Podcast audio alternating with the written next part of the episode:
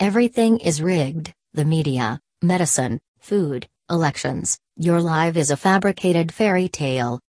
We are living in a world where everything is rigged and every American institution is sold out and corrupted, along with being rigged in favor of the big business and big government. Paul Craig Roberts said that America is a lost country and the corruption of private institutions and public ones is complete and there is nothing but tyranny and endless lies.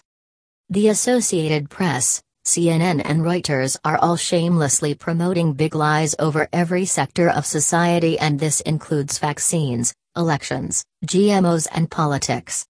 The federal government is incapable of doing anything else but lies and they have corrupted the whole realm of science as they pull the strings of funding through the NSF and National Institute of Health. He went on to say that the whole of the FDS is corrupt, along with the USDA, with both of them functioning as marketing propaganda pushers from the big biotech and big pharma. Facebook, Google, and Twitter are also rigged and they censor the voice and do not want people to hear when they are highlighting the lies of the establishment that they want to promote. He said that when he talks about everything being rigged, he means everything. All of the official sources are said to constantly lie about anything and everything. They weave illusions to push a narrative that is rooted in fiction, including no Islamic terrorists and telling people that carbon dioxide is poisoning the planet. Society is rigged against you, to keep you enslaved, ignorant and disempowered. Sanity and voices of reason are silenced and only the irrational most insane voices are allowed to get magnified through media.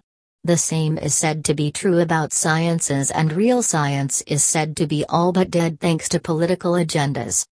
Propaganda has obliterated all facts and facts do not have a place in debate and anyone who invokes facts is them silenced, shamed, fired, bullied on social media or expelled from schools. People who try to invoke facts about things such as actual statistics about police shooting are told that they are just part of the problem due to the fact that they have the wrong attitude when it comes to social justice. Each government branch is said to be weaponized against people and then used as a tool against political enemies who then make threats to the status quo, the FDA, IRS, DEA, EPA and similar. Science has been distorted and is now absurd politically motivated conclusions about everything the government uses in order to be able to control the masses.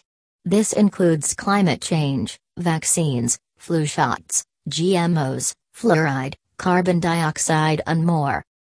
Each branch of the medicine has been hijacked by globalist agendas to ensure that medicine does not in fact make people healthier, cognitively capable of being able to think for themselves or more alert.